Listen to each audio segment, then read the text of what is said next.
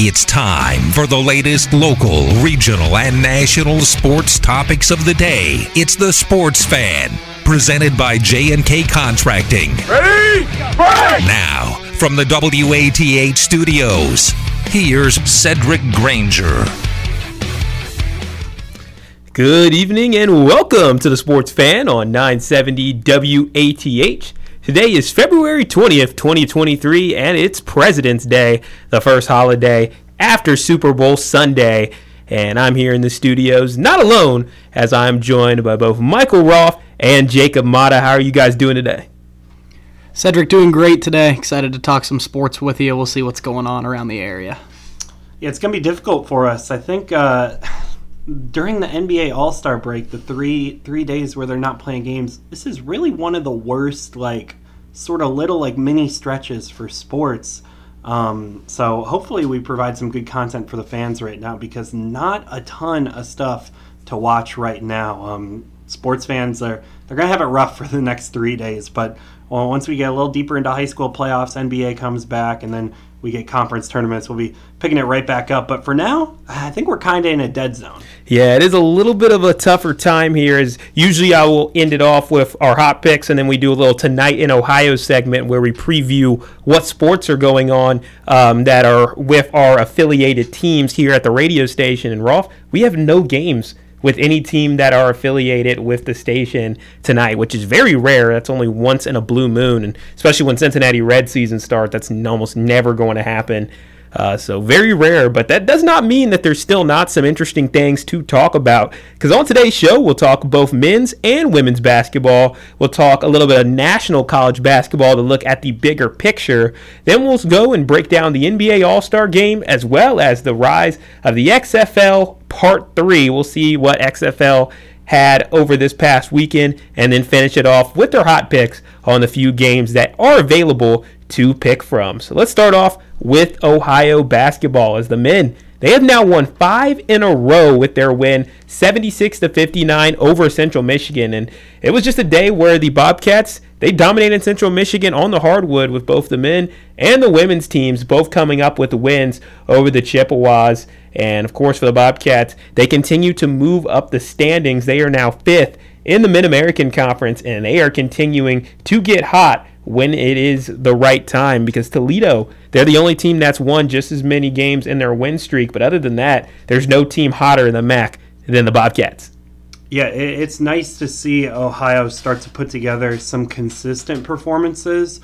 Uh, also helps that Ohio's starting to play uh, a couple more home games than they were getting earlier in the season. But the schedule's breaking right for the Bobcats. They're winning uh, the winnable games on their schedule. Uh, pulled pulled a slight upset over uh, Akron at home a little bit ago.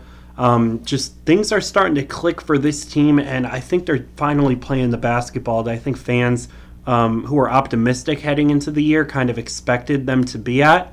Um, just because uh, it's a team that brought in so many new faces. If you look at the rotation from last year, really the only guys uh, that they brought back were Miles Brown, Ben Roderick, um, and AJ Clayton because Dwight Wilson, even though he's a returner, he didn't play at all last season.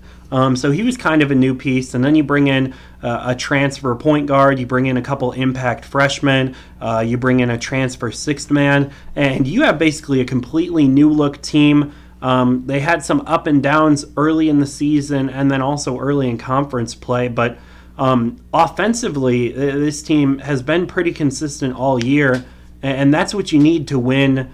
Um, to win consistently, you need to be able to outscore your opponents, and uh, I think the biggest reason for this has been the improved play of Jalen Hunter the past two weeks. Yeah, Jalen Hunter with another double digit performance. He had 14 uh, in the win. Also, another notable performance was AJ Clayton, who had an 18 point day to lead the way of all scoring for the Bobcats. So the Bobcats bench able to produce a couple of double digit scores as well. It's what you love to see if you're the Bobcats, just really showcasing the type of depth that this team has, and they're starting to use that to power by a lot of this competition. And I think earlier on it did kind of skew our perception of the Bobcats. They were a lot better than their record indicated, just due to the tough draw that they had having to play some of those top teams early. Had to play Kent State, Toledo, Akron, Ball State, Northern Illinois. They got those games early, and a lot of those ones were on the road, and now they're really starting to pick up some steam with this home slate, as you were hinting at, Roth. Uh, right now, the Bobcats just trying to continue climbing up the ladder. They're eight and six in conference. Ball State stands in front of them as the four seed at ten and four. Uh, but I remember us having a conversation about if we're looking at seeding, what's so important is just making sure that you can get to that four or five seed line because if you get anywhere below that, if you're six, seven, or eight, you're going against either Kent State, Toledo, or Akron in the first round. Of course, the Cats aren't scared of any of these opponents. However, you would much prefer to match up against Ball State. For sure, Ball State definitely a better matchup. Uh, for the Bobcats than any of those teams. But like you said, I really don't think they're afraid. They're playing their best basketball right now, and you know they're getting hot at the right time. We've said it over and over, but if they're if they're going to go on a run and hopefully you know maybe bring bring the MAC tournament back to Athens, bring that title back, we'll we'll see what happens. Like I said, everybody everybody's heating up. AJ Clayton leading in scoring, not not something we've seen a lot this year. So it's really good to see him, uh, you know, putting the ball in the basket. But hey, here we go. Let's see what they can do. Yeah, and this Tuesday is a big game because Northern Illinois is sitting at the sixth seed. If Ohio can win that game, they'll have a two-game advantage uh, for that number five seed, uh, and potentially have the tiebreaker over both the six and seven seed as well. So uh, I think if you're looking to win at Tuesday, unless the season really unravels from that point onward, it's looking very likely like Ohio's going to be the five seed uh, at worst. A small chance they could climb up to climb up to the four seed uh, if they win on Tuesday. But I think if you're a Bobcats fan, you win on Tuesday, you go, all right, let's keep a top five seed. Let's get into that postseason. Um, I believe Ball State was their quarterfinal opponent last season, uh, and, and, the Bobcats were able to advance out of that game. Uh, I was at the quarterfinal battle uh, last year. It wasn't super competitive, so I think that's the reason why I'm forgetting who we played. But I'm pretty sure it was Ball State. Yeah, I believe it was Ball State. Um, yeah, not a not a memorable game. We just kind of beat them like pretty good. Um, so I wouldn't mind that matchup again uh, for Ohio. And uh, yeah, the, the, this MAC tournament, you know, right now you, you figure that there's five teams uh, all capable of winning it. I, I think that it's going to be very interesting to see. Um, there was some discussion on Twitter over like MAC Player of the Year. Uh, I don't think Ohio really has anybody in that discussion, but I think you could see multiple players from Ohio uh, on second team All MAC. Um, so so that's going to be interesting, just seeing where um, some of the MAC awards lie and how that sh- sort of shifts the narrative going into the MAC tournament because we know the media lo- love to push the narratives. Uh, I feel like whoever doesn't win like MAC Player of the Year, who has a good case, you'll get that like, oh, they're feeling extra motivated to like go into the MAC tournament. So um, really should be a fun uh, three days in Cleveland for the men. Um, I know I know the woman won over the weekend, but still seems unlikely that they're going to make an appearance in Cleveland right now. But that would be nice uh, if both teams could make it once again because I feel like we've been on a good run of both teams at at worst qualifying for the MAC tournament. Um, but that streak in serious jeopardy this year. Yeah, it certainly is. Actually, OU across the board had a fantastic sports year last year where they had uh, field hockey, baseball, softball, soccer um, and then both men's and women's basketball, um, as well as volleyball, all qualify uh, for the MAC tournament, which was very impressive run of sports, all being able to make the MAC tournament and all of those selections. And for Ohio, for the men's team, they have Northern Illinois next, as you heard from Roth. You also have Miami on the road, Kent State on the road, which is sure to be very tricky, and then Bowling Green at home to close it out. So if they can pick up that win against NIU, that gives them that two and a half game buffer over the Huskies, and then it really just comes down to making sure you either win either the at Miami game versus Bowling Green game, one of those two, and even if you do fall to Kent State, could be another opportunity just to kind of prepare yourself as well for that matchup, kind of scout them out and get ready for that being a potential team that you may run into in the MAC tournament. But you hinted at it a little bit earlier as uh, the women's team also picked up a win over Central Michigan, and now you blink your eyes, they've won two out of their last three as they won 83 to 75. So kind of starting to turn things around it looks like right now, especially after the really rough start starting off 3 and 16. Now over their last 6 games, they have won 3 out of their last 6 and they aren't out of the running for the MAC tournament as they just need to probably find a way to win three out of their last four. If they can figure out that, I think they're going to be in with the way that it is oriented in the conference. They are sitting at 4 and 10, but they're in a three-way tie for last. And then all the record that you need to be able to qualify right now is 5 and 9. So they're only one game back. They just don't have the tiebreakers right now, which is kind of hurting them. It's definitely going to be interesting to see what happens in these last four, Cedric. I mean, going to Kent State, uh, I mean, it, would be one heck of an upset to see uh, the women beat them. But I mean, when you have Yaya Felder who can go for 40 at any given point, you never know. Maybe something crazy happens. But you know, I think Western Michigan's a very winnable game. I think uh, Miami at home's a very winnable game, and then Eastern Michigan, just an average team all around. But I mean, there there is definitely a world where they win three of their last four, but they are going to have to stay on the pace that they're on and play their best basketball in order for that to happen. It certainly will. As Western Michigan was a game that earlier this season they did compete fairly well in that game. It just kind of got away from them in the fourth quarter, where uh, offense just became a big challenge as Western Michigan really stepped it up in quarter number four. But Miami is a team that Ohio's already beaten. Eastern Michigan, a team that Ohio has already beaten as well. Both games at home. So again, if they can really win that game against Western uh, Michigan, I think that's going to be the uh, swing game when we look at this like big picture here. Yeah, I, I agree with you 100%. I was at the uh, Western Michigan game that was here covering that for Bobcat Showcase, but and and you're not you're not kidding. They they hung with them. They went in uh, to halftime with a one point lead, I believe, and they uh, they played really well in that first half. And head coach Bob Boldon said after the game that he knew they played well. Uh, they were uh, sharing the ball really well. They were running well in transition, and they got a lot of transition buckets and they came out in the second half either a two or a three point third quarter. I mean, they just everything stalled.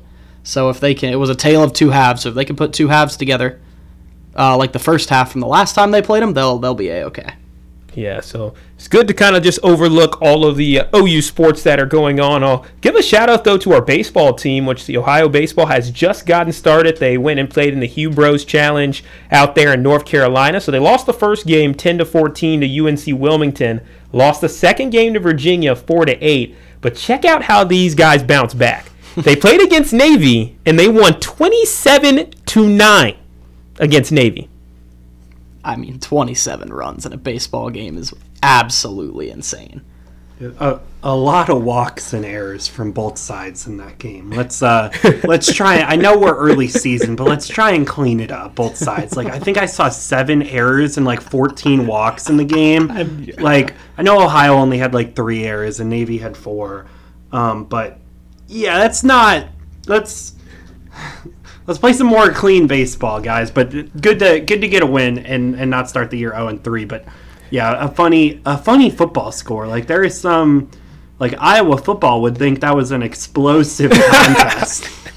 yes, there there was a quote last year uh, from Brendan Roeder where they were down eight or nine runs and they came back and won. I forget who the game was against. It wasn't Kent.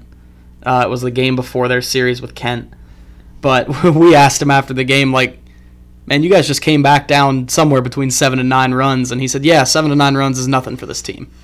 I'm like, man, you must know you have the explosive power at the plate to be able to come back seven to nine runs. But let's not do that every game. Yeah. Let's let's let's play good fundamental baseball. We'll see if they can keep that up. I mean, at this point right now, they've got to be among some of the top teams in the country in terms of uh, average runs scored per game. So we'll keep a lookout on Ohio baseball. They'll match up against Western Kentucky coming up this weekend. So they'll go down to the other Bowling Green, not Bowling Green, Ohio, but Bowling Green, Kentucky for those four games. And then they'll eventually be at home on March 10th, but still a long way to go before that. That's the joys of being a Northern baseball team in the college baseball circuit. We'll take our first break. When we come back, we'll talk some national college basketball, and I will continue to rive in pain at Ohio State basketball. You're listening to the Sports Fan on 970 WATH. And from Michigan a disabled senior citizen trying to get by. Henry from Florida, a veteran fighting to make ends meet. Elena from Arizona, a mother struggling to feed her daughter. Hi, I'm Connie Britton, and I support Feeding America because they help provide over 6 billion meals to people in need each year, like Diane, Henry, and Elena. Learn more at feedingamerica.org. Feeding America, 200 food banks strong. Power 105 and 970 WATH are your home for boys basketball tournament coverage in Athens County. Coverage on Power 105 begins Wednesday when Alexander travels to Gallia Academy to take on the Blue Devils. Then on Friday, Trimble takes on Beaver Eastern with a sectional title on the line. Coverage starts both nights around 6:45 right here on Power 105. Stay informed about the stock market from Goldsberry Wealth Strategies. Weekdays at 5:30 on 970 and 97.1 FM WATH. The report follows the news. Raymond James Financial Services Inc. Member FINRA SIPC. Goldsberry Wealth Strategies is not a broker dealer and is independent of RJFS. You're listening to the Sports Fan on 970 WATH.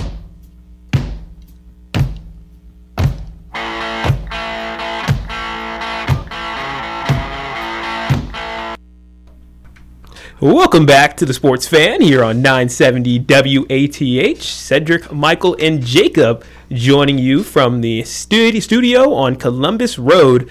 As in our first segment, we talked a lot about Ohio sports with the men's basketball, women's basketball, as well as a little bit of baseball. Glad to have baseball starting to come back in the season as well. Before we know it, it'll be red season as well, and you can listen to that on 970 WATH and Power 105. We have coverage of the Cincinnati Reds all season long, as well as we'll have, of course, more baseball talk during our sports fan as well. But that's enough from the diamond. Let's move back onto the hardwood. As in college basketball, we had a very interesting weekend where there was a lot of shifts in the top 25. But one thing that kind of stood out to me about this past weekend were some of these high scoring games where you had teams that were able to eclipse 100 points. First, it was Alabama against Georgia, a matchup that you'd usually love in football, but we see it in basketball this past weekend. And Alabama won 108 to 59. Like, are you kidding me? 108 points? Is this the NBA? Yeah, uh, Alabama, uh, for the local Ohio fans who have been here a while, uh, are very familiar with, with, a couple things on their team. Uh, most notably, Mark Sears, uh, former Bobcat, um, all MAC point guard, having a great season for Alabama. But um, us old heads who have been here a while will remember Nate Oats during his time at Buffalo. Um, and the Bulls against Ohio had a game where they scored over 100 points, set a school record for three pointers against Ohio. Um, they then came to the Convo later that year, and at halftime were on pace to break the record again. Um, they had an ice cold second half. Ohio almost came back and won the game. Um, this was against the Buffalo team that ended ranked in the top 25. I believe they got a sixth seed and lost to a third seeded Texas Tech uh, who would go on to make the national title game in March Madness. But um, Oats is known for a fast tempo uh, with shooters at at least four of the five spots on the floor, and that's what you're seeing with this Alabama roster. They, I believe, they've won three SEC games by 35 points or more, which is really silly for for a high major conference like the SEC to have three wins by that big of margin.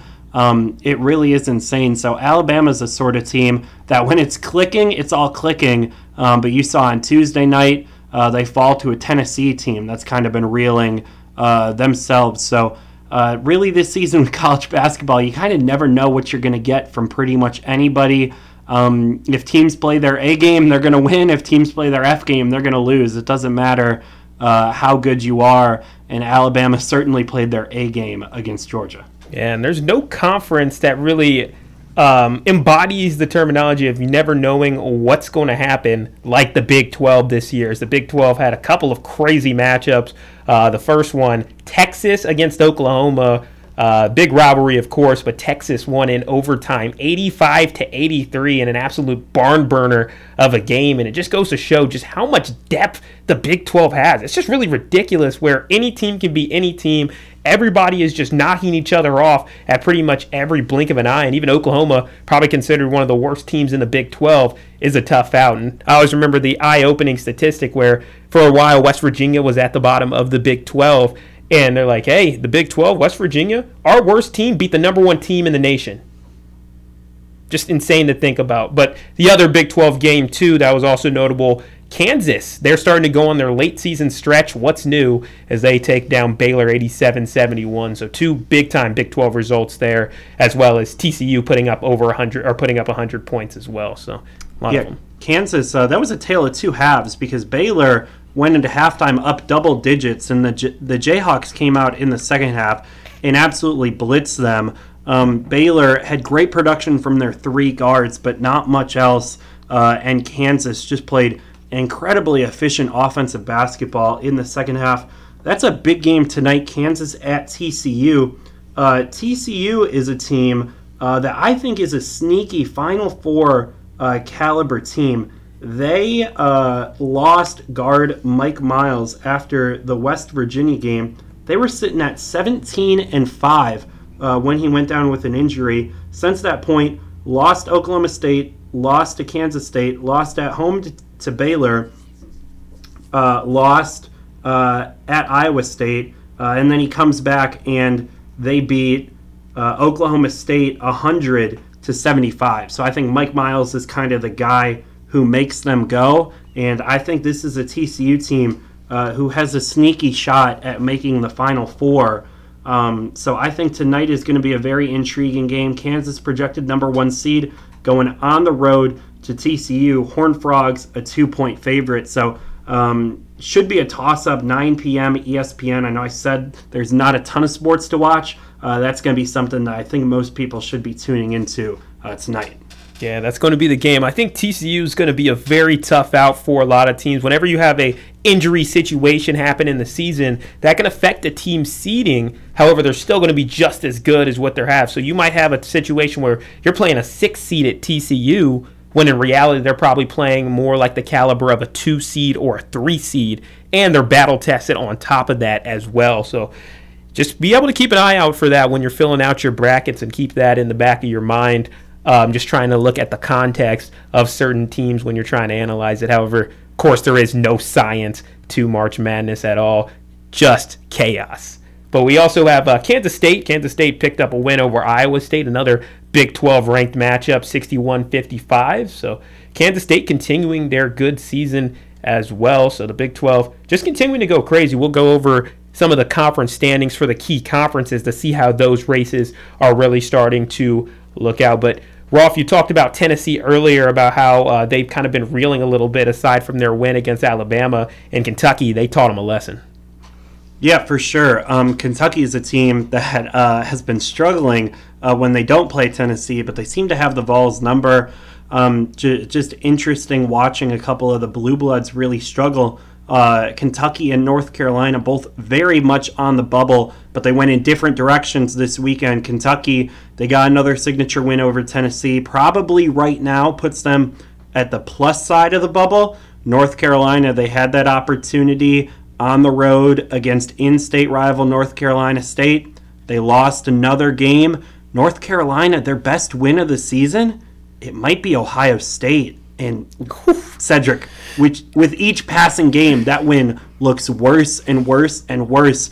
If the season ended today, I think the committee has no choice but to leave the Tar Heels out of March Madness. Yeah, you might have to even argue it's that Charleston win from way back then as well. I think they have a win over Charleston, who spent some time in the top 25. Not sure where their ranking is at now, but I'm sure they're kind of around that 9 10 loss mark. Yeah, so, so Charleston, I, I think they do only have like six losses, but they're around like 45 to 50. And since it was a home game, you're going to get less points uh, for winning the home game over them. So, um, yeah, that that's their two best wins are Charleston and uh, and Ohio State, which, uh, yeah, both of uh, both of those teams struggling a little bit at the moment. Uh, the Charleston win looking better though than the Ohio State one. Yeah, talk about lacking quad one wins and some uh, star power on your strength of schedule in terms of your wins because there are a lot of teams in the country that are in the Big Ten or in some of these other conferences that are at the bottom of their leagues, but they have way more quad one wins. When you look at a Nebraska, you look at, of course, Northwestern, who's been just red hot as of lately as well too.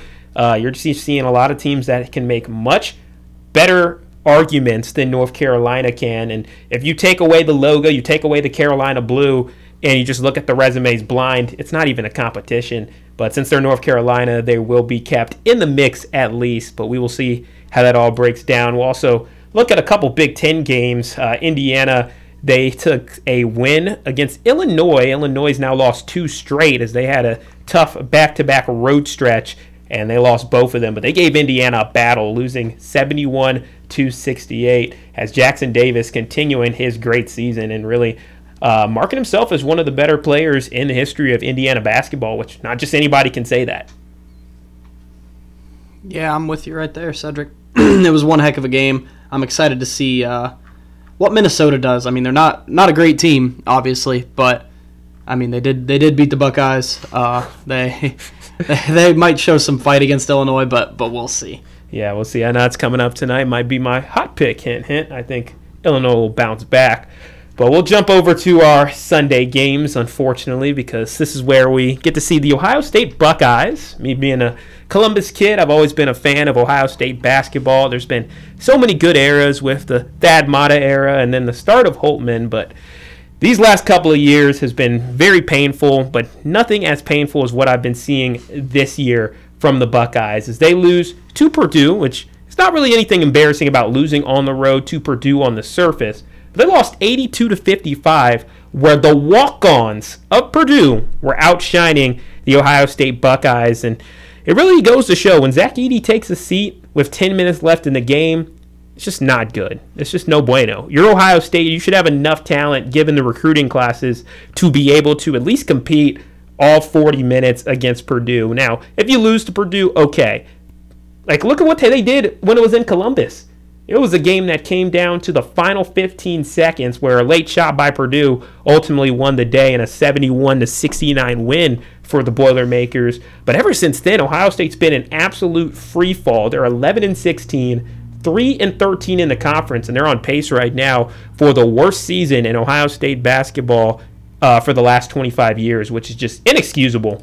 And we're getting to the point where I maybe thought Holtmann might have survived if he could have got the season into like a 500 year and just kind of scratch it out. But right now, with the scoreboard schedule and what I'm seeing is just a bunch of red L's marked all over the place without another win, even in sight right now, that's cause for concern. And what's coming up next for Ohio State? They got Penn State, they got Illinois, Maryland, Michigan State, and you really don't feel confident about them winning any of these games. And that's just terrible. You're talking about a 20 loss season potentially ahead of an Ohio State team that started 10 and 3. It is an extremely embarrassing season for both the players and Chris Holtmann really. Like you said to start 10 and 3 and end up where they're at now. I mean, the fact that they led by 6 at one point in that Purdue game is astounding to me. That that has been the highlight of their last 5 games is is beating Purdue by 6 at one point in the game. They they didn't do anything well in that game. They got bullied uh, on the glass. Purdue more than doubled Ohio State's rebounds in that game 44 rebounds for Purdue, 21 for the Buckeyes. That's really sad. They, they got outdone in almost every aspect of the game. I mean, we're shooting 54% from the free throw line. Uh, they can't even make a free throw half the time, man. It's it's really sad to see the stumble that this team is on. And I mean, as, as a guy who roots for Ohio State hoops, I'd love to say that I, I could see them coming back from this, but they might not win another game. Nope. It's it's worrisome. Could be on their way to 11 and 20. I mean, the only bright spot has been Brice Sensabaugh. He had another uh, 20 point day. He was pretty much the only reliable source of offense for Ohio State basketball, but he's more than likely headed to the NBA draft at the end of this year anyway. So that's just tough for Ohio State. Good for Sensabaugh, though, personally. We'll always hope that the Buckeyes do well on the next level, but it's only one year to play here. And even if he doesn't go to the NBA, you wonder if some guys are going to enter the transfer portal with the way that this season has gone. And when you look at the Big Ten standings, this is what makes it more frustrating, too, is that there's a couple of clear tiers where Purdue, they're ahead of everybody. Northwestern Indiana's kind of that second tier right now, which pretty surprising. Great season from Northwestern, wins over Purdue and Indiana. They swept Indiana, which is just crazy as well. So they kind of came out of nowhere. But the rest of the Big Ten, you have a big group of about nine teams in between 7 and 10 and 9 and 7. Nebraska is at the bottom of that. They're 7 and 10 but they're still right there in the middle of that mix. Maryland, kind of the top of that tier at nine and seven, and in that you have Iowa nine and seven, Rutgers nine and seven, Michigan nine and seven, Illinois eight and seven, MSU's eight and seven, Penn State seven and nine, Wisconsin seven and nine, and Nebraska seven and ten. Now, this is a group that Ohio State has no excuses to not be a part of. At the very least, at bare minimum, you should be in that mix with those type of teams. But right now, you are four games behind Nebraska in the standings, and the only team below you in the standings is Minnesota, and you lost to them. You're the only team in the Big Ten to have lost to them, and you lost to them on your home court as well. It's just you're. It's sad when Ohio State is now a get right game for other teams. Like that's what the point we're at right now, where teams in the Big Ten they go through a gauntlet. Now, when you have Ohio State on the schedule, this is your chance to get back on the right track. And we've seen that for teams these last couple of weeks. Iowa was having some issues. Get a chance against Ohio State, beat them by 20. Even though Ohio State shot well that game, didn't matter. Beat them by about 20 points. Michigan State, same thing. One of the worst offensive performances I've seen from the Buckeyes. They're at home, nationally televised. Clark Kellogg's on the broadcast for that game. And what do they do? They put up 14 points in the first half. That was got to be the most embarrassing part of the season. Probably the most embarrassing part of the last 10 seasons. That is, it's terrible. And they can't, I, I mean, they play, usually play better at home, but they're, they're the worst team in the Big Ten on the road. They're, they're horrible when they're not the Schott. And I, they're one and nine on the road, one win. And I couldn't even tell you who that one win is against. Probably uh, no one. Northwestern. Northwestern. Oh, oh, go figure. It's a pretty good Go win. figure. It's a Go win. figure. Northwestern. They like better wins than North Carolina, but can't not- beat North Carolina. I Carolina. could not remember who they beat for their one game on They the beat road, them but- good too. It was like a 15, 20 point yeah. victory. Yeah, that just makes it 73. worse. It's That just the makes it framing worse. is crazy too, because back then, like Ohio State was a top twenty-five team. They were back good. then, and you're like, okay, that's a pretty good win over like a ten win North Northwestern. They were like ten and three. I thought it was like okay, maybe NU's just off to a pretty great start. They're kind of overachieving a bit, but this is the type of game where Ohio State usually puts teams in their places in these situations, and then. After that Purdue loss, it just kind of knocked a screw loose for this team. They lose to Maryland, lose to Minnesota, you lose to Rutgers, you lose to Nebraska, and then you beat Iowa. This was the one win that they've gotten recently, and then lost to Illinois, lost to Indiana, lost to Wisconsin, Michigan, Northwestern, MSU, Iowa, Purdue. If Ohio State loses to Penn State, they will have lost to every team in the Big Ten Conference. They've lost their last game against every team in the Big Ten Conference because their last game against Purdue or against Penn State last year was a loss. So yeah, all uh, all thirteen other teams in the Big Ten, their last game against Ohio State was a win against the Buckeyes. Yep, and we know Holtmann's track record against Penn State is not very good uh, on his tenure, where Penn State's kind of had his number, so this will be a very tricky game. It is at the Schott, though, so that could maybe, for lack of a better term, give Ohio State a shot to win the game, but we'll see, we'll see. It's just very bleak. That's the outlook right now for Ohio State, and they're going to have to find a way to get it together. And if not, they're going to have to try to find a new coach. However, the buyout is a situation that's going to make that very tough as well. So, whew, very tough right now for Ohio State basketball. But good thing we have the Bobcats. Roll Bobbies. Roll Bobbies. we'll go down the uh, AP Top 25 as well and look at some of the standings too. So here's some of the changes uh, from last week to this week. Now we have Houston as the new number one team according to the AP poll. So they jump Alabama after their loss to Tennessee. Alabama will now take the second spot. Kansas making a big move up two spots to the third spot overall. UCLA, they're kind of staying steady, kind of under the radar. Really great season, 23 and 4. Purdue, Purdue 24 and 4. And then we got Ben Vander Plas and Virginia at the sixth spot in the AP poll. Arizona 7, Texas 8, Baylor 9, and Marquette up to 10. Uh, so, of those first 10 teams, anything stand out to you guys? like you said, UCLA. I feel like I haven't heard much at all on UCLA basketball. Obviously, you know they're they're a blue blood. You're gonna you're gonna hear about them no matter what. But with that being said, I I could not tell you the last time I saw a UCLA UCLA game on TV. I know I know they're on ESPN. I know they get nationally televised. I have not heard about them. Haven't heard anyone talking about them. Haven't seen them on TV. I feel like I feel like I don't think I've watched a UCLA game yet this year, and they're really really good. They are. So the thing with UCLA is they've been really good against like the mediocre to bad teams. They've been killing them, and then against the good teams, they've just been okay. Um, their best wins probably uh, on the road against Maryland. Um, they lost their first meeting against Arizona, who they're competing with for the conference crown, but they'll get the rematch at home uh, pretty soon here. So I, I think that's why UCLA's been a bit of a sleeper, just because uh, they're really good in the games that, like, oh, obviously they beat Colorado by 20, or obviously they beat Washington State by 20.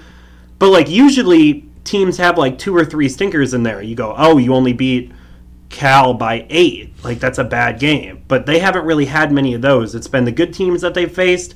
They've been very 50 50, um, which is why uh, they, they, they haven't gotten the buzz in the top 10 um, that maybe you would expect. But should uh should be interesting to see once the brackets come out because I think a lot's going to change between now and that point. Just with conference tournaments, uh, teams getting back into their groove, it's uh it's going to be pretty interesting to see uh, how the selection committee handles, um, especially a couple teams that when they play without some of their star players. Uh, we already talked about TCU, but Creighton is another team um, who I think is, is one of the eight to ten best teams in the country. Uh, the record won't indicate it, but I believe they went one and three uh, without star center Ryan Kalkbrenner. So if you take those four games out of the picture and only look at the Creighton team at full strength, uh, I think they're easily one of the top ten teams in the country. So um, that that's another team that I think could make a run um, this March Madness because it should be a pretty wide open field. You're probably going to see um, at, at least two uh, like four, five, six, seven, eight, like at least two seed, two seeds in the final four that are lower than uh, than those top three, which uh, should be pretty interesting.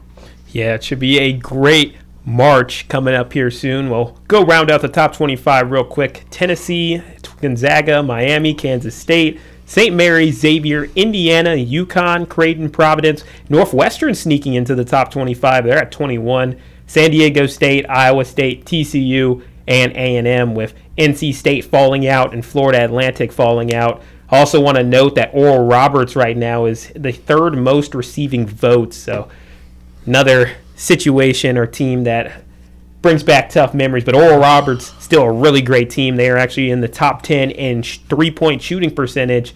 They have been that way for the last three years and they're looking to have another great season this year, nearing the top 25 yet again in their 26 and 4 start to the season. I mean, that is phenomenal for the Golden Eagles.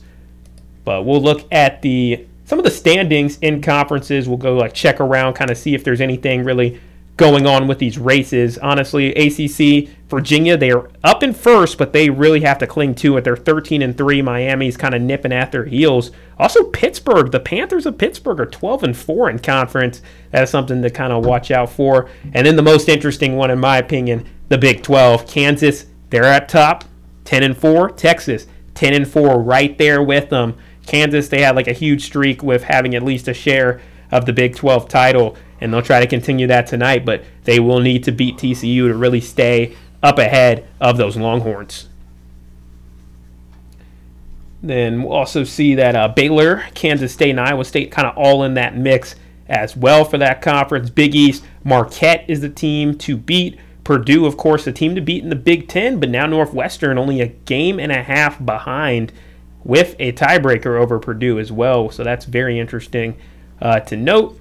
And then that should be for most of our main conferences. We got San Diego State up top of the Mountain West, which is uh, Carl's favorite conference. He loves watching those games late at night. And then Pac 12, UCLA, they're still up two games over Arizona because Arizona's had their fair share of upsets. They got upset against Washington State, which was like a really weird one, and a couple other ones as well, which kind of held them back in the race despite their win against UCLA.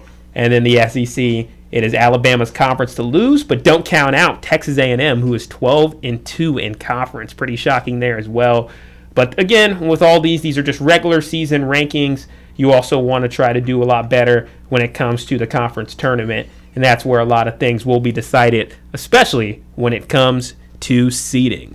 We'll take a break. When we come back, we'll talk a little XFL and the NBA All Star game when we come back on the Sports Fan on 970 WATH. I'm Shanola Hampton. Every day, millions of people face hunger.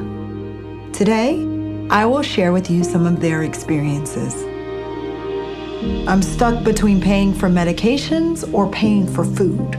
John from Maine. After paying my bills, I can buy groceries. It's sad to say, food comes last. Alice from Oregon. I thought pantries were for less fortunate people, but anybody could be less fortunate in a day or even a second. Claire from Virginia. The Feeding America network of food banks helps provide over 6 billion meals to people in need each year. No one should have to worry where their next meal will come from. Together, we can end hunger. Learn more at feedingamerica.org.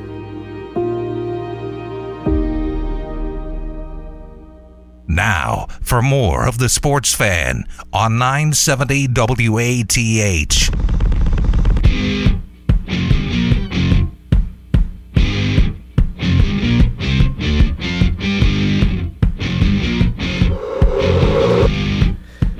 Welcome back to the Sports Fan on 970 WATH. Cedric Granger, your host, here with Michael Roth and Jacob Mata. We covered a lot of basketball. Now let's jump over to a little bit more basketball, professional basketball, with the NBA All Star game.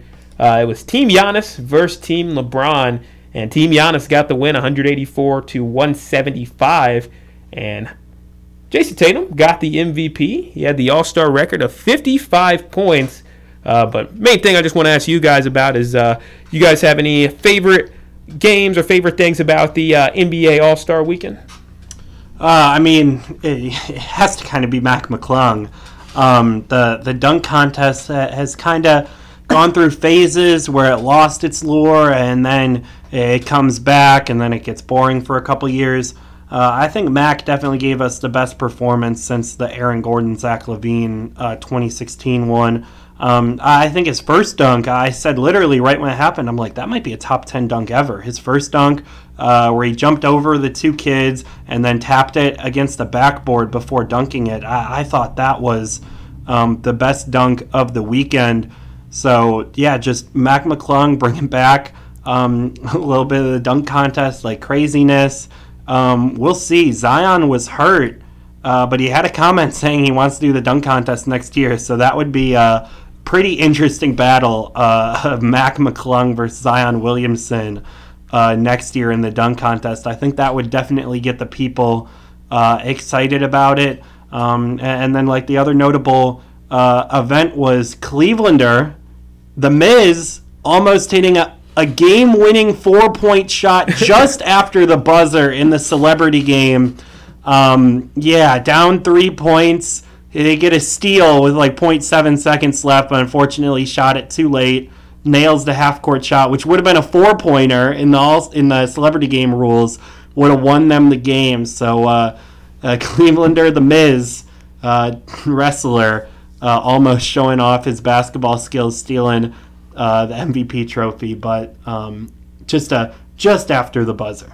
Yeah, I remember seeing clips of that. It's one of those things where, I mean, you just wish it would have counted because it was just super cool, and having the video clips come up on ESPN still definitely had to be pretty dope. And then also something that was really cool about this weekend is we saw the return of the XFL as we had four games as all eight teams were in action. You had the Renegades defeating the Vipers 22 to 20. Roughnecks over Guardians 33 to 12, Battlehawks over Brahmas 18 to 15, and Defenders over Sea Dragons 22 to 18. And Mata, I know you're a big Seattle Seahawks fan and figured you would also be a fan of the Seattle Sea Dragons and they had an ending very reminiscent of a past Super Bowl where on the 1 yard line some woes happened where there was a fumble and the DC defenders picked it up to finish off that game. And I know that had to be tough to watch. Definitely tough to watch, and I can say that I did watch that game. One, because the the Sea Dragons uniforms are just sick. If you haven't seen them, go check them out. They look awesome.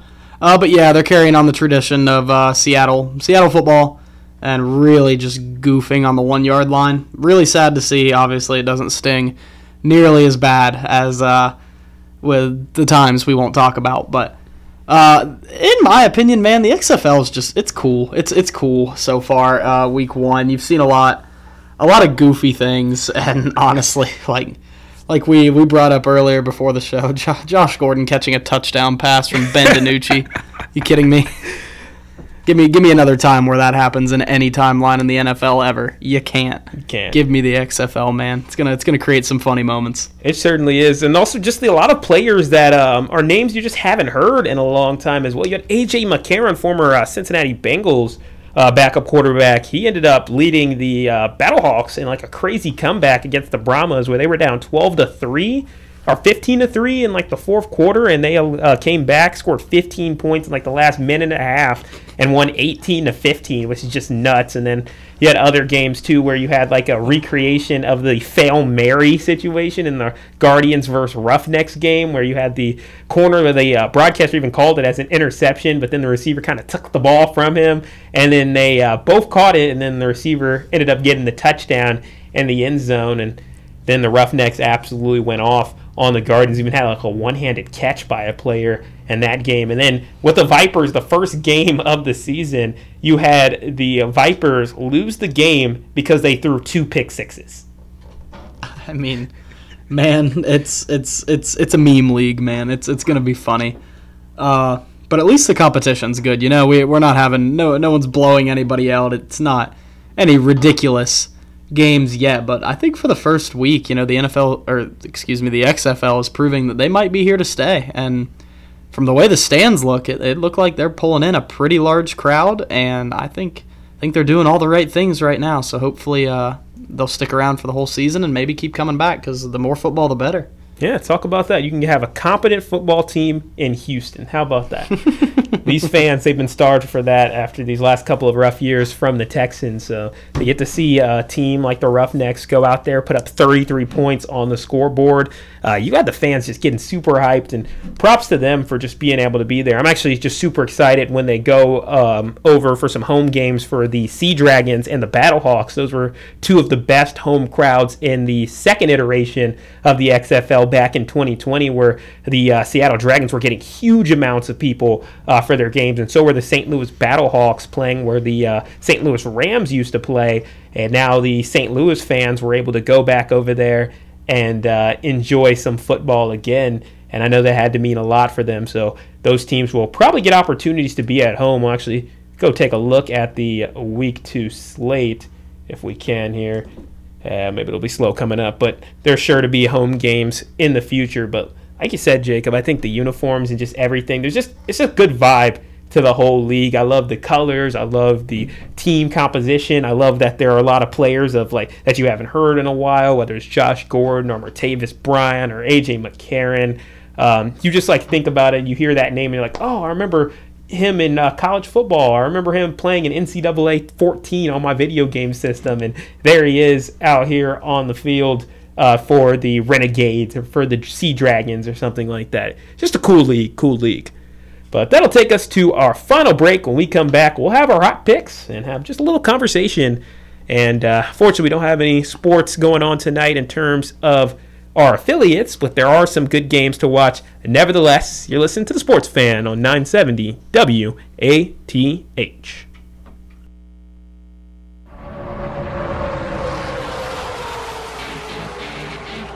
I'm Brad Keselowski, driver of the number two discount tire Ford Mustang. Have you ever been in a hurry to get somewhere? When ding, your tire pressure light comes on? Properly inflated tires are essential to the health of your car and can help keep you driving safely. Check your tire pressures every month, especially before long road trips, or stop by your neighborhood tire retailer for help. A message from the U.S. Tire Manufacturers Association. Making your life more comfortable is what we do. Hi, this is Butch with Rutland Bottle Gas. We have propane for your home and business. vented and ventless heaters by Empire, ventless log sets by Buck Stoves, Crosley Ranges, Weber Grills, Heat Star Heaters. Give us a call at 740-742-2511 or visit us at rutlandbottlegas.com. Or you can stop by one of our locations at 177 North Plains Road, The Plains, or 282 Main Street in Rutland. Let us make your life more comfortable.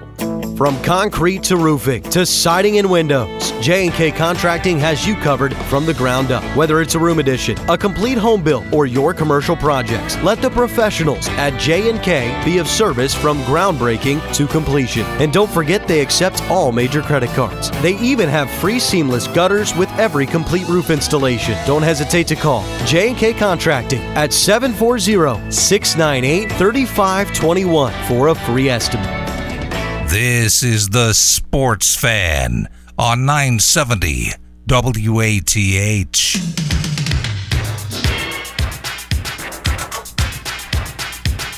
Welcome back to the Sports Fan as we've reached our final segment of the day. Cedric, Michael, and Jacob joining you live from the studio as it is time for the hot picks as we have a couple of games that are pretty interesting. We'll start with you, Roth. What you got? Uh, I'm going to go with uh, CSU Bakersfield plus six and a half against Hawaii. Uh, CSU Bakersfield only lost to Hawaii um, by three points on the road earlier in the year. This time they're getting the game at home, and since that game, CSU Bakersfield has won four of their last five. So they're starting to figure things out. Could be a good matchup against Hawaii. That game uh, tipping off at, I believe, 8 p.m tonight on the West Coast. So CSU Bakersfield plus six and a half is my pick. All right, Mata, what you got? Uh, I'm going Kansas plus two against TCU. Uh, TCU, like like Roth said a little bit ago, they've got their guy. Uh, big, big, big win over Oklahoma State after a four-game losing skid, but Kansas is uh, on a four-game winning streak themselves, and in order to stay uh, in competition for that title, they're going to have to beat TCU tonight, and I think they get it done. Yeah, Kansas really trying to stay on top of the conference as Texas is right there. If Kansas wants a share, they will definitely have to win that game against TCU. Now, for me, I'll take Illinois minus 15 against Minnesota. The Fighting Illini, they had two tough road losses. We heard about the one to Indiana. Also, they lost to Penn State by double digits on the road as well. I think this is a great opportunity for a nice bounce back. They're sitting at 17 and 9, so they're right now on the better side of being able to make it into March Madness. However, if they lose tonight to Minnesota, they could be placed on the bubble real quick, and I think Illinois will come out with a mission. I expect a big bounce back day for the Illini. I'll take them minus 15 over Minnesota. I think they'll cover the spread tonight.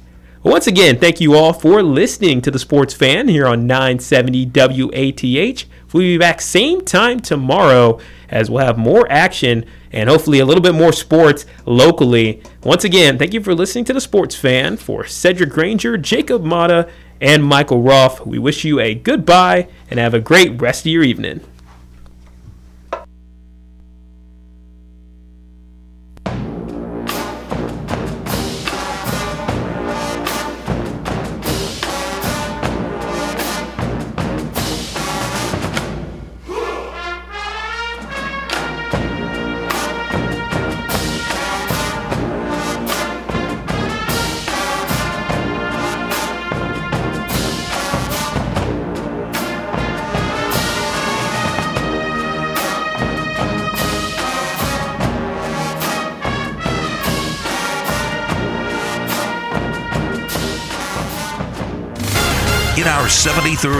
Of serving Southeast Ohio, AM 970 and 97.1 FM.